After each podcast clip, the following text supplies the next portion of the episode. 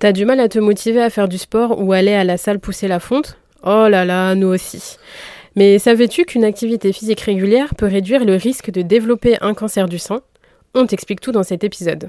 Salut Megan. Salut Pauline. Salut à toi et bienvenue sur Truc de Meuf, le podcast qui parle de santé et sexualité féminine avec bienveillance. Cette semaine, c'est le deuxième épisode de notre mini-série enregistrée en l'honneur du mois d'octobre rose. Et aujourd'hui, on parle du cancer du sein et des bienfaits du sport. Accompagné de François, le président, d'Annie, la secrétaire, et d'Elisabeth, la trésorière de l'association Solutions Riposte Bretagne, plongeons dans une discussion riche en découvertes sur les défis, les espoirs et les bienfaits du sport lors d'un parcours lié au cancer du sein. À travers cet épisode, tu découvriras l'histoire de Solutions Riposte Bretagne, mais aussi plus spécialement l'histoire d'Elisabeth et d'Annie qui sont justement très concernées par le sujet. On t'informe qu'exceptionnellement, Pauline n'était pas présente pour cet enregistrement. N'hésite pas à t'abonner au podcast, à le partager et à nous laisser un commentaire sur la plateforme sur laquelle tu nous écoutes. Tu peux aussi nous suivre sur Instagram et nous poser toutes tes questions. On te souhaite une bonne écoute.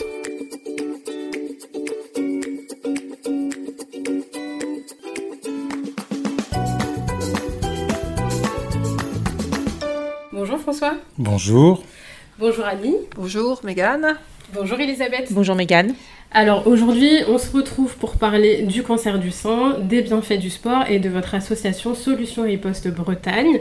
Juste avant de commencer, est-ce que vous pouvez vous présenter s'il vous plaît? Alors moi c'est François, je suis, euh, j'ai la chance d'être président de Solutions Riposte Bretagne. Je suis par ailleurs, par ailleurs chirurgien euh, installé euh, en libéral depuis maintenant une dizaine d'années à Rennes. Annie, je suis pardon, secrétaire de Solutions Riposte Bretagne. Et de ce fait, je participe aussi au collectif Activité physique et cancer en tant que représentante de Solutions Riposte Bretagne. Et moi, je suis trésorière de l'association, pas trésorière, entre autres, puisqu'on n'a pas une fonction bien déterminée. Le but, c'est de faire vivre l'association dans sa totalité. Ok, très bien. Alors du coup, pour commencer, on va peut-être faire un point un peu médical, scientifique sur le cancer du sein. François, est-ce que tu pourrais nous expliquer rapidement euh, qu'est-ce que c'est le cancer du sein, qui est touché, euh, un peu les pourcentages, voilà les chiffres qu'on a euh, en 2023 sur ce cancer Alors, le cancer du sein, c'est un cancer de la femme principalement, mais parfois aussi un cancer de l'homme, beaucoup plus rarement. C'est un cancer qui vient des cellules de la glande mammaire qui dégénèrent. C'est un cancer qui est hormonodépendant, qui touche euh, maintenant, on considère un peu plus de 60 000 femmes tous les ans en France. C'est quasiment une femme sur huit qui va être confrontée à cette maladie. Alors c'est un cancer qui est fréquent, qui touche des femmes jeunes comme des femmes plus âgées et euh, qu'on soigne très bien, mais il y a encore malheureusement des formes agressives de cancer du sein qui, qui emportent à peu près 1200 femmes tous les ans en France. Ok, donc voilà, ça c'est un peu euh, globalement euh, ce qu'on a comme info. Euh, c'est très global, bien sûr, on va pas forcément rentrer beaucoup dans les détails parce qu'aujourd'hui, ce qu'on aimerait, c'est de savoir un petit peu comment ça se passe l'activité sportive quand on a un cancer. Et là, aujourd'hui, on parle plus précisément du cancer du sein. Est-ce que tu pourrais nous dire déjà si, quand on a un cancer du sein, c'est recommandé de faire du sport? Alors quand on a un cancer du sein, c'est très recommandé d'avoir une activité physique On parle plutôt d'activité physique adaptée, mais après on a des patientes qui sont sportives et qui peuvent continuer de pratiquer leur sport pendant la maladie. Alors après, c'est bien d'adapter un petit peu euh, la pratique en fonction des traitements que l'on subit euh, et par rapport au timing des traitements, chirurgie, radiothérapie, chimiothérapie.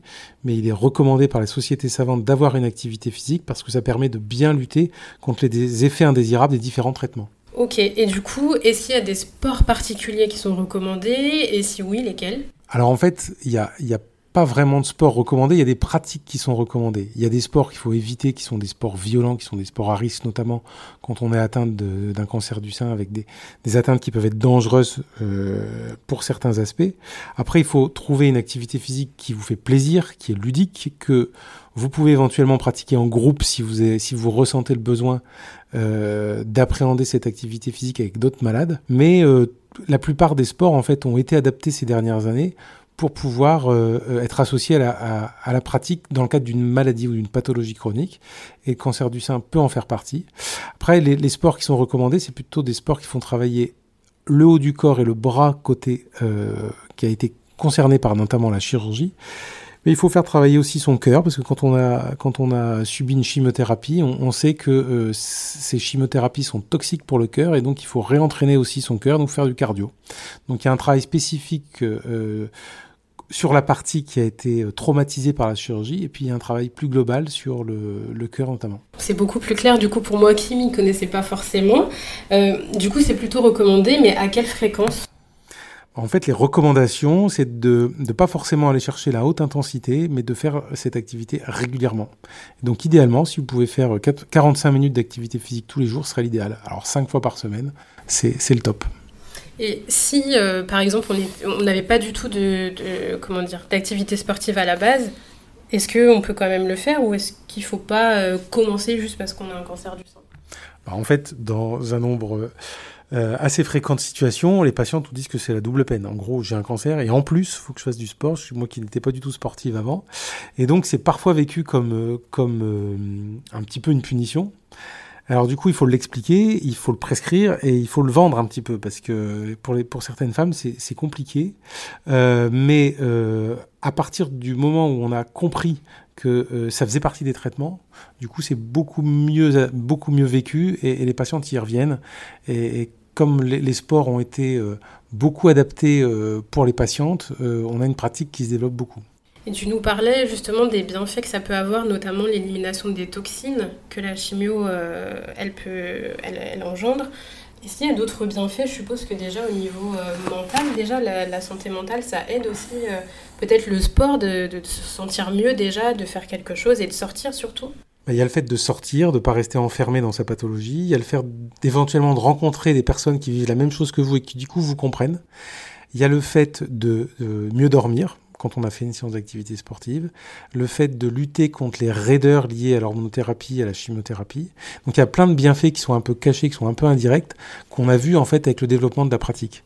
Euh, après, euh, des, bienfaits, on peut en citer euh, une, liste assez longue, mais voilà, les principaux bienfaits sont ceux-ci. Et puis après, je pense que les filles pourront développer les, bienfaits qu'elles y ont trouvés dans la suite du podcast.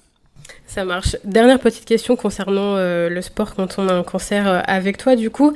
Euh, est-ce qu'il y a des risques autres que être un petit peu plus fatigué que la normale ou pas forcément quand on pratique le sport et qu'on a un cancer?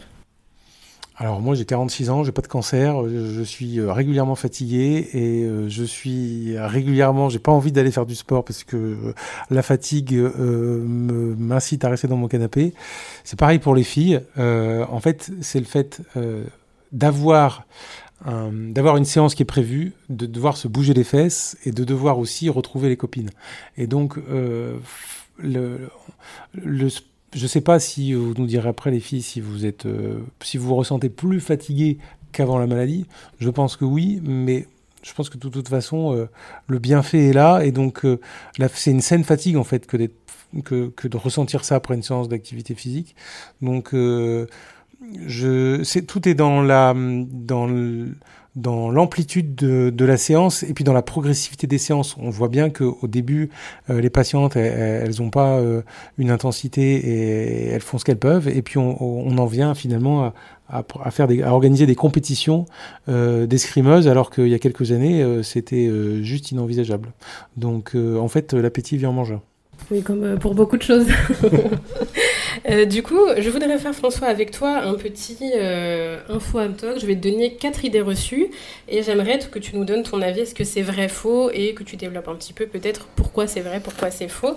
Alors, la première, c'est qu'il est déconseillé de faire du sport quand on a un cancer. Alors, il est recommandé de faire du sport quand on a un cancer, pour toutes les raisons qu'on a citées tout à l'heure. En fait, euh, amélioration euh, euh, du bilan cardiovasculaire, amélioration du sommeil, amélioration des fonctions cognitives, amélioration notamment des délais de reprise d'activité professionnelle. Donc, un, un, sport, oui, peut être adapté notamment au début de la pratique pour pas faire de bêtises, mais c'est vraiment une une mauvaise idée qui a été véhiculée de ne pas faire de sport quand on avait un cancer. Ça a changé depuis maintenant quelques années. La deuxième question, la deuxième idée reçue, pardon, c'est que quand on a un cancer du sein, euh, il ne faut pas faire de sport qui demande une grande utilisation des bras. du coup, tu nous as un peu dit tout à l'heure que si justement c'était bien, donc vrai faux? Alors, de faire travailler son bras, oui. Faire travailler son bras avec des mouvements d'amplitude importante sans, qu'il soit violent. Euh, favoriser le drainage lymphatique euh, par des mouvements répétés euh, en, montant le bras au-dessus de la ligne des épaules. après, pratiquer du Krav Maga ou de la boxe à haute intensité. Quand on a eu une, une, chirurgie avec un curage axillaire et qu'on a des séquelles, c'est pas forcément très recommandé. Donc en fait, c'est important, c'est d'avoir une activité physique adaptée, médicalement encadrée et au départ euh, surveillée par notamment par des moniteurs d'activité physique adaptée qui sont présents maintenant dans la plupart des centres de cancérologie et qui vous aident à démarrer cette pratique. Et après, quand on a les bons conseils, on peut aller chercher l'intensité et, et, et chercher l'effort peut-être un peu plus intense si on le tolère bien. Ok, donc l'important c'est vraiment d'être accompagné au maximum et de ne pas faire euh, voilà, à sa sauce. Le mieux c'est vraiment d'être accompagné, c'est ça Exactement. Ouais. Avant-dernière idée reçue, c'est que de ne pas faire de sport euh, dans notre vie quotidienne euh, augmente notre chance, chance entre guillemets bien sûr, d'avoir un cancer.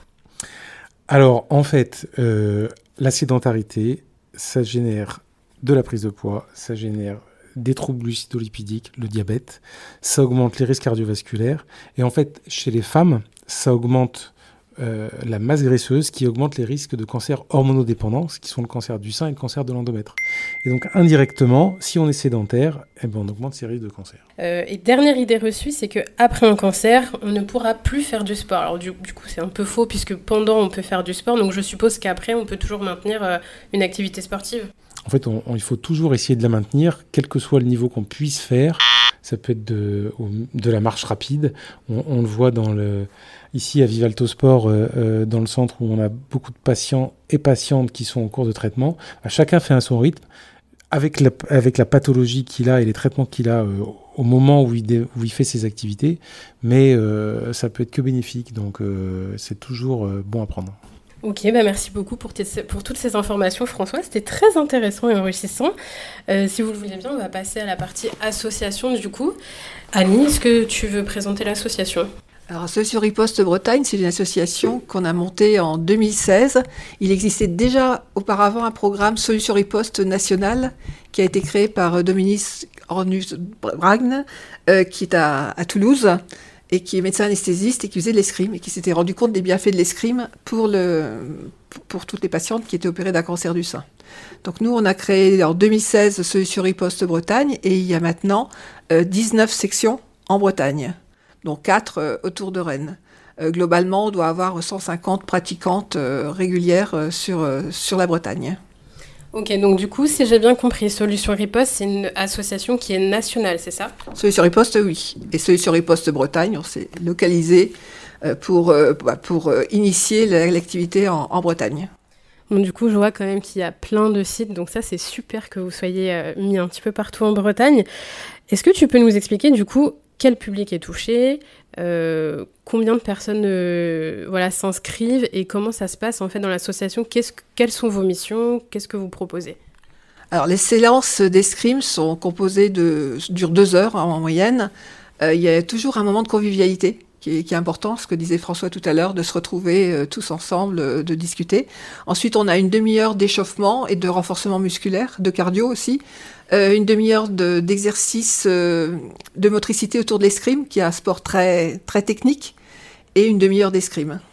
Donc là, c'est globalement les séances qui se proposent, sachant que en Bretagne, il y a certaines sections qui proposent de l'escrime artistique, euh, qui est complètement différente, qui ressemble plus à une, à une chorégraphie, en fait, selon les maîtres d'armes.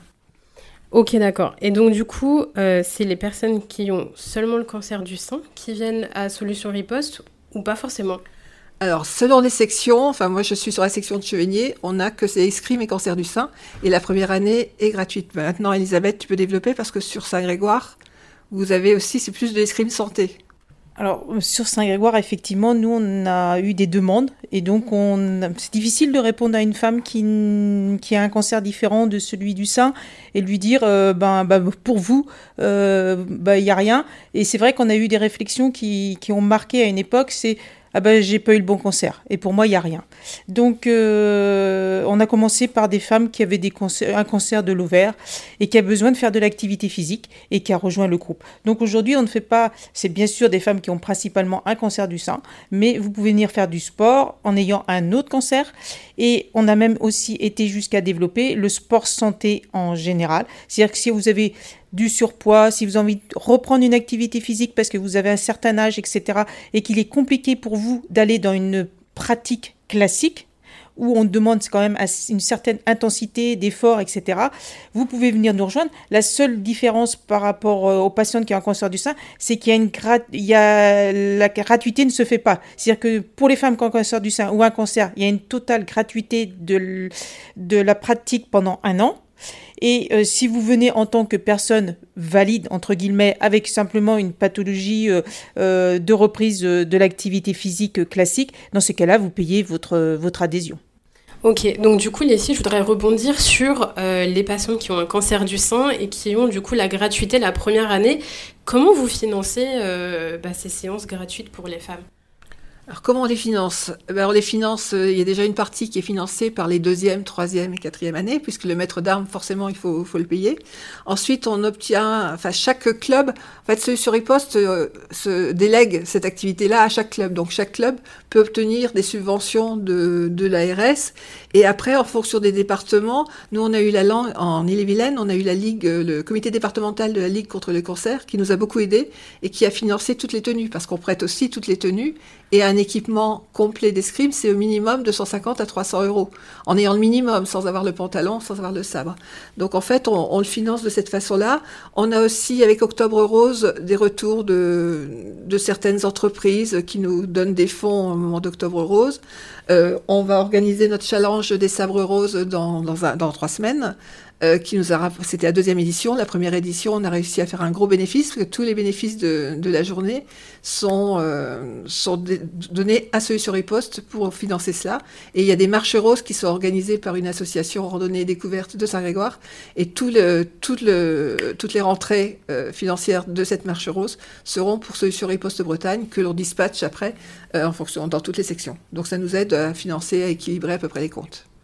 Ok. Est-ce que on peut faire des dons volontaires? Et si oui, comment, à qui on s'adresse?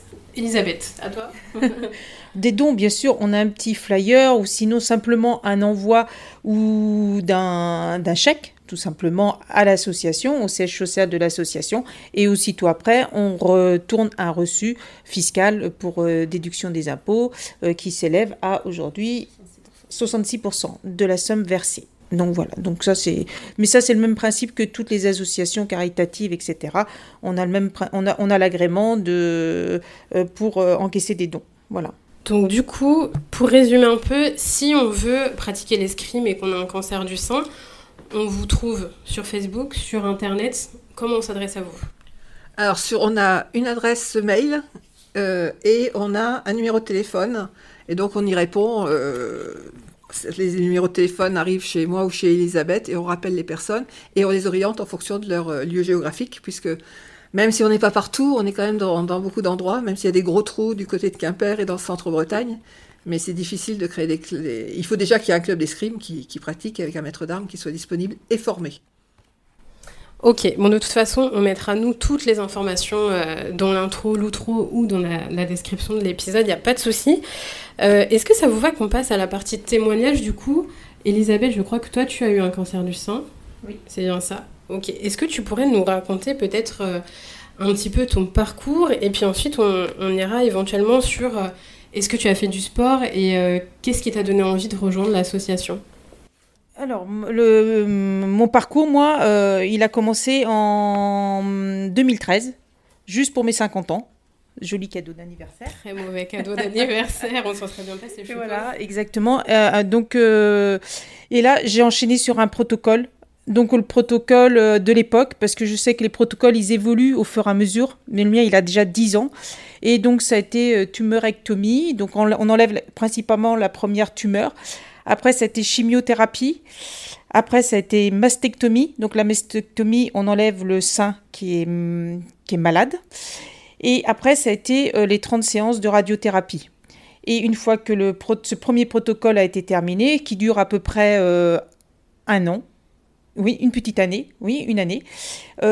pour, en ce qui me concerne, ça voulait dire à peu près entre mon protocole de cancer et ma reconstruction, j'avais calculé pour donner des chiffres, des fois c'est plus parlant, c'est 120 rendez-vous aller-retour au CHP de Saint-Grégoire. Donc, donc c'est quand même, euh, c'est quand même assez lourd.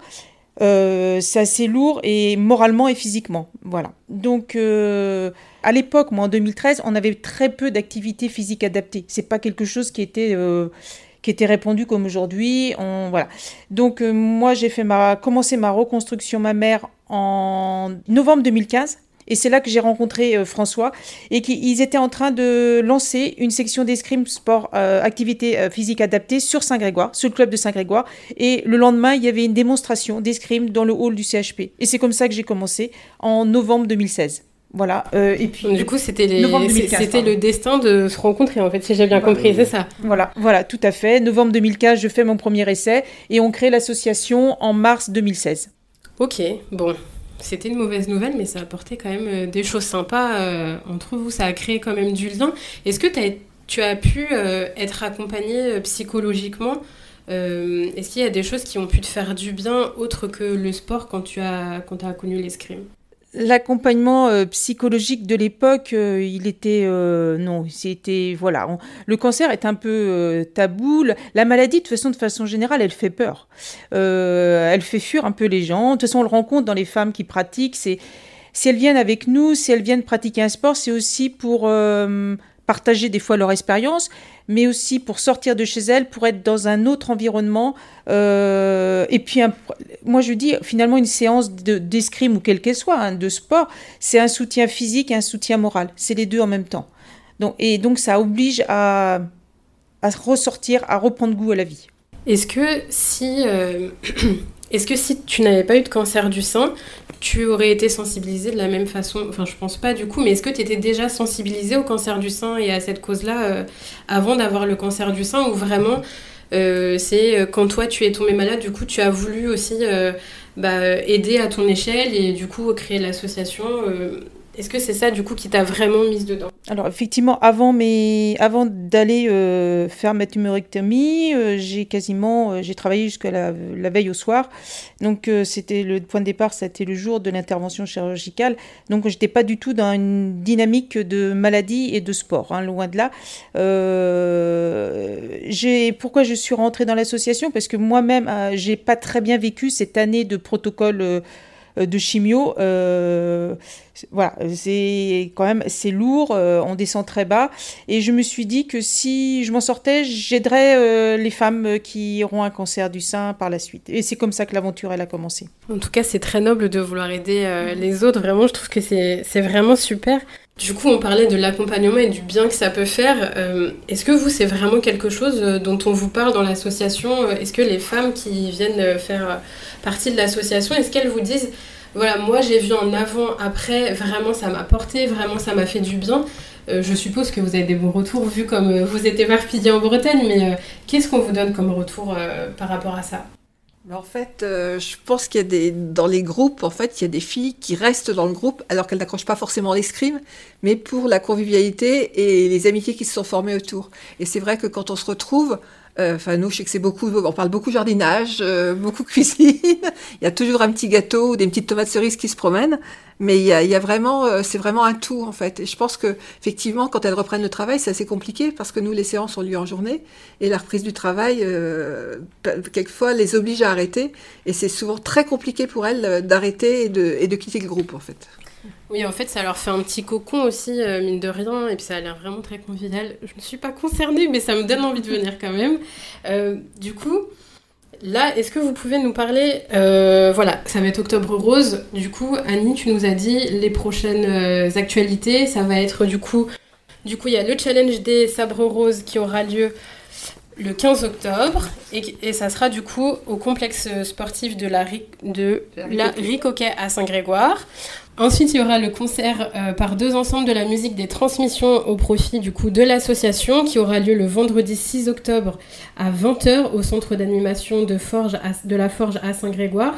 Euh, comment on fait si on a envie de participer, Annie? Bah, si on a envie de participer, il suffit de venir. Alors pour le concert, il faut réserver donc euh, à l'adresse de, de l'association ripostebzh@gmail.com. Et pour le challenge, alors le challenge, il y a des compétitions d'escrime qui sont officielles, donc qui sont forcément réservées aux escrimeurs. Mais par contre, il y a deux marches roses qui sont organisées, enfin quatre en fait, deux le matin, 5 et 9 km, et deux l'après-midi, 5 et 9 km. Donc là, il suffit de venir euh, une demi-heure, c'est à à 14h30, donc de venir euh, ou à 9h30 ou à 14h pour les inscriptions autour de la marche rose. Il n'y a pas d'inscription préalable. Il suffit de venir euh, pour marcher. Avec les, baskets. Avec les baskets, oui, c'est mieux. ok, ça marche. Bon, on note tout ça. Est-ce que François, avant de terminer cet épisode, tu pourrais peut-être nous faire un point sur euh, le dépistage? À quel moment on se fait dépister? À quelle fréquence? Alors, le dépistage, il commence dès l'âge de 25 ans. Normalement, il est prévu une consultation euh, qui serait une consultation d'évaluation du risque euh, de chaque femme, en fait, et faire un point sur les antécédents, sur les traitements qui ont pu avoir lieu avant et, sur l'histoire familiale. Et pour pouvoir essayer d'adapter, en fait, une stratégie un peu de dépistage qui serait personnalisée pour chaque femme. Ça, c'est une première chose. Et puis apprendre aussi aux jeunes femmes à s'autopalper. Ensuite, il serait idéalement recommandé de se faire palper la poitrine une fois par an. Alors palpation chez euh, sage-femme, médecin généraliste, gynéco ou autopalpation. Et ensuite, euh, on bascule dans les recommandations officielles à la mammographie à 50 ans. Une mammographie tous les deux ans, de 50 à 74 ans. Sauf que le dépistage, il a des trous dans la raquette et on, va certainement être amené à changer le, le, dépistage pour le personnaliser un peu plus il va bientôt être recommandé, je pense, de faire les mammographies dès 45 ans. Et puis il y a des études en cours euh, qui visent à, essayer de prédire un petit peu le risque de cancer du sein pour chaque femme, et notamment une étude européenne qui a lieu euh, en ce moment dans six pays européens qui s'appelle MyBeps, qui vise à, intégrer des femmes de 40 ans, de prendre leurs antécédents, de faire un test salivaire et de euh, corréler ça aux données d'une mammographie pour essayer de prédire, peut-être pour prédire pour chaque femme, le, niveau de, surveillance qu'elles doivent euh, observer pour chacune d'entre elles. Et donc, on va peut-être aller vers de la personnalisation du dépistage. Et du coup, petite question qui me vient là, quand tu parles de personnalisation, si on a eu des cancers de du sein dans notre famille, est-ce qu'on suit du coup, euh, entre guillemets, le même protocole de, de, dépistage Est-ce qu'on attend 25 ans? Est-ce qu'on y va plus tôt? Comment ça se passe? Eh bien, 25 ans, de toute façon, c'est le bon âge pour démarrer parce qu'on on rencontre quand même normalement pas de cancer avant l'âge de 25 ans. Ensuite, c'est au médecin d'essayer de voir en fonction de l'histoire familiale si elle est très à haut risque d'aller directement, ce qui représente quand même un tout petit pourcentage de cas, vers le conseil génétique quand on a une accumulation euh, anormalement euh, importante de cancer du sein ou de l'ovaire dans la famille.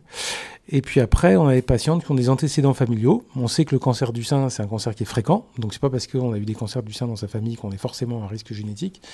Par contre, on essaie d'adapter et de démarrer la surveillance en fonction du cancer survenu le plus, euh, au plus jeune âge dans la famille. C'est vrai qu'on a tendance à dire que s'il y a eu un cancer du sein à 50 ans euh, chez la maman ou, chez un apparenté proche, bah, on va peut-être effectivement avancer l'âge des premiers examens et de ne pas commencer à 50 ans comme c'est recommandé dans le dépistage, mais de démarrer quelques années avant pour anticiper un peu le risque. Mais pour l'instant, on n'a pas de recommandation officielle pour, euh, pour cette tranche de population. Et donc, on, espère peut-être qu'un jour, on pourra euh, céder euh, de l'intelligence artificielle, de la génétique, pour prédire les cancers.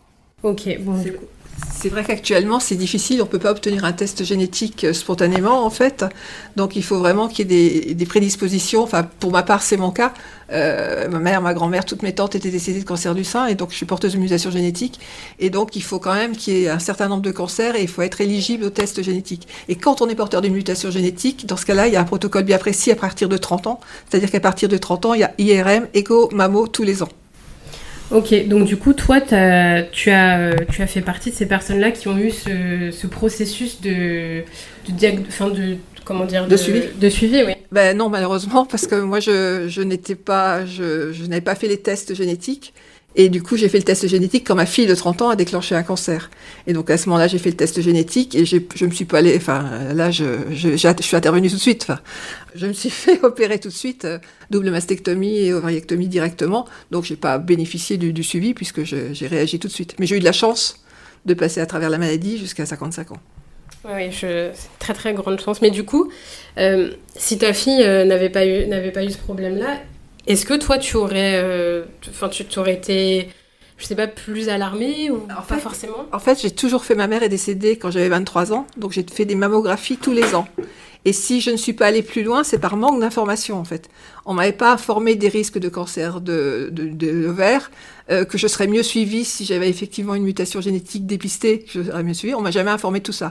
Donc j'allais faire ma, ma, ma mammographie tous les ans en me disant cette année ça va être mon tour.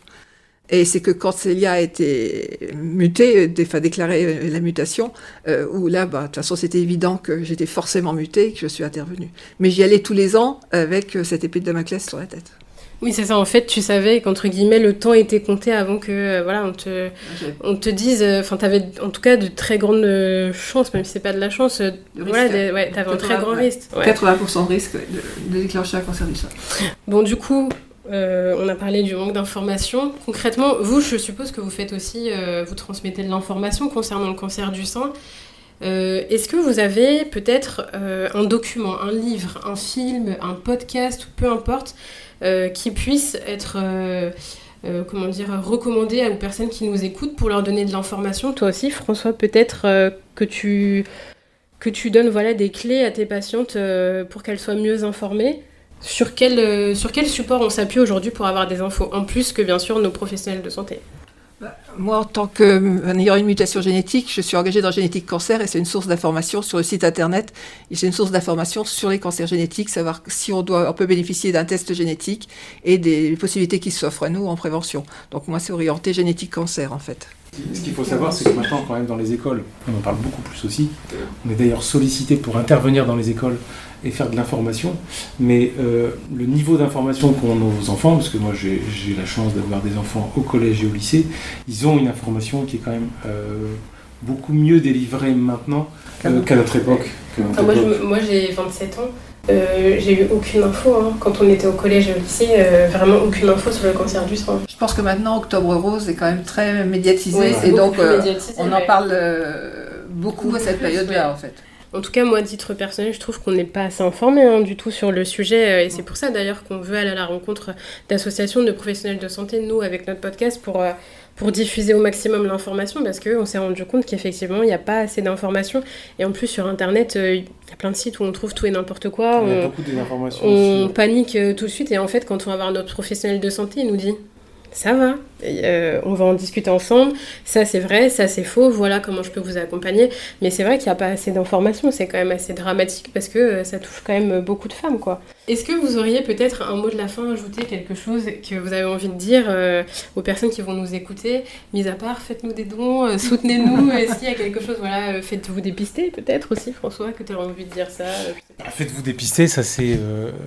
il ne faut pas avoir peur d'aller rencontrer sa sage-femme, plus en plus de sages-femmes maintenant pour les filles qui n'ont pas forcément envie d'aller, ou c'est compliqué des fois d'aller voir le gynéco parce qu'on n'est pas forcément toujours disponible. Il y a plein de sages-femmes qui s'installent dans, dans, les, dans les petites villes, dans les campagnes et qui sont euh, plus proches peut-être que nous pour faire un premier euh, examen. Les médecins généralistes, même s'ils sont pas mal occupés, peuvent vous recevoir. Et puis, euh, pas hésiter à solliciter les associations. Moi, j'en parle souvent. Euh, quand on a des questions, je dis bah, appelez Annie, appelez Elisabeth. D'ailleurs, elles m'en veulent beaucoup parce que le téléphone ne fait que de sonner. Et, et, et, et ouais, s'il y a un message à faire là pour Octobre Rose, c'est bien sûr, faites-vous dépister. Bah, faites une activité physique, parce que moi j'ai toujours fait du sport et j'ai toujours continué. Et faites une activité physique régulière euh, avant ou après cancer, mais bougez. Et moi je dirais, ne restez pas seul. Euh, à plusieurs, on sera toujours plus fort. Donc venez nous rejoindre, venez rejoindre une, une association, un groupe d'activité physique. Il y en a de plus en plus. Je suis sûre que vous trouverez quelque chose auprès de chez vous. Eh ben, merci beaucoup à tous les trois. On espère que cet épisode t'a plu et qu'il t'aura permis d'en savoir plus sur l'intérêt de pratiquer une activité physique régulière. Si tu as envie de donner un coup de pouce à l'association Solutions Riposte Bretagne et à ses merveilleux bénévoles, jette un coup d'œil en barre d'infos, tu trouveras toutes les infos. Et on ne le dira jamais assez, mais abonne-toi au podcast et suis-nous sur les réseaux sociaux, ça nous aide beaucoup. On te donne rendez-vous vendredi prochain pour l'avant-dernier épisode de cette mini-série sur le cancer du sein. Ciao les meufs